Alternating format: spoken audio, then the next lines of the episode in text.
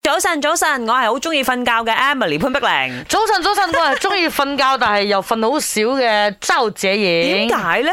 點解你會瞓好少咧？但係我唔係嘅喎，嗯好奇怪我同我同你調翻轉，嗯，我即使誒冇翻工啦，我都係早睡早起嘅人嚟嘅。我個生好活難時得啊鐘其實習慣咗。我真係佩服嘅，講真。咪每個人都唔同噶嘛，即係我哋咪有分晨型人、夜型人，咁你係嗯係夜型人咯。你講真啦，啊我真係唔想噶。我嚇下晝嘅時候啦，我眼瞓到咁我下晝都會瞓下嘅，如果有機會嘅呀話，。但係咧，我明明好眼瞓，冇得瞓啊嘛，你要做嘢啊嘛，嗯差唔多到誒六七點開始啊，哈哈精神到爆啊我！知我見證過，嗰時候就開始撩人咗。誒啊 喂，咩嚟嘅？你啊我可以哦哋我哋集中少少講翻，因為咧韓國有則新聞就出咗嚟，我哋好中意啲惡霸王呢，睇佢哋皮膚咁靚，嗯係個樣咁正。應該瞓好多啦。啊！但係唔係喎，原來哦佢哋平均韓國人啊講緊，每日係瞓三至五個鐘嘅啫。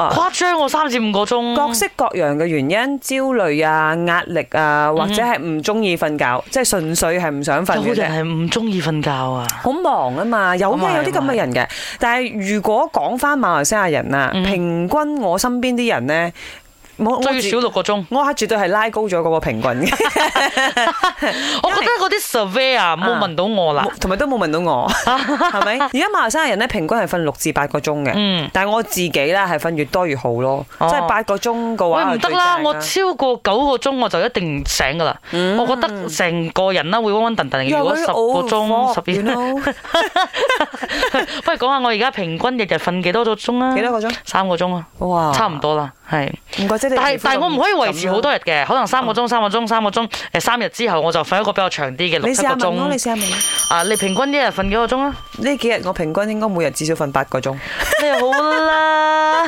主持人早晨，我平時都係七點幾八點放放工嘅，翻到屋企就沖個涼，誒、睇部戲，九點半十點咁我就瞓覺，到聽日嘅早上六點幾我就起身啦。平均每日都係八個至九個鐘咁啊。咪各位 DJ 早晨，我每日平均大概係四個鐘左右啦，有時三個幾鐘、四個鐘。星期日可能會五個鐘啦，如果係拜一到拜六大概三到四個鐘。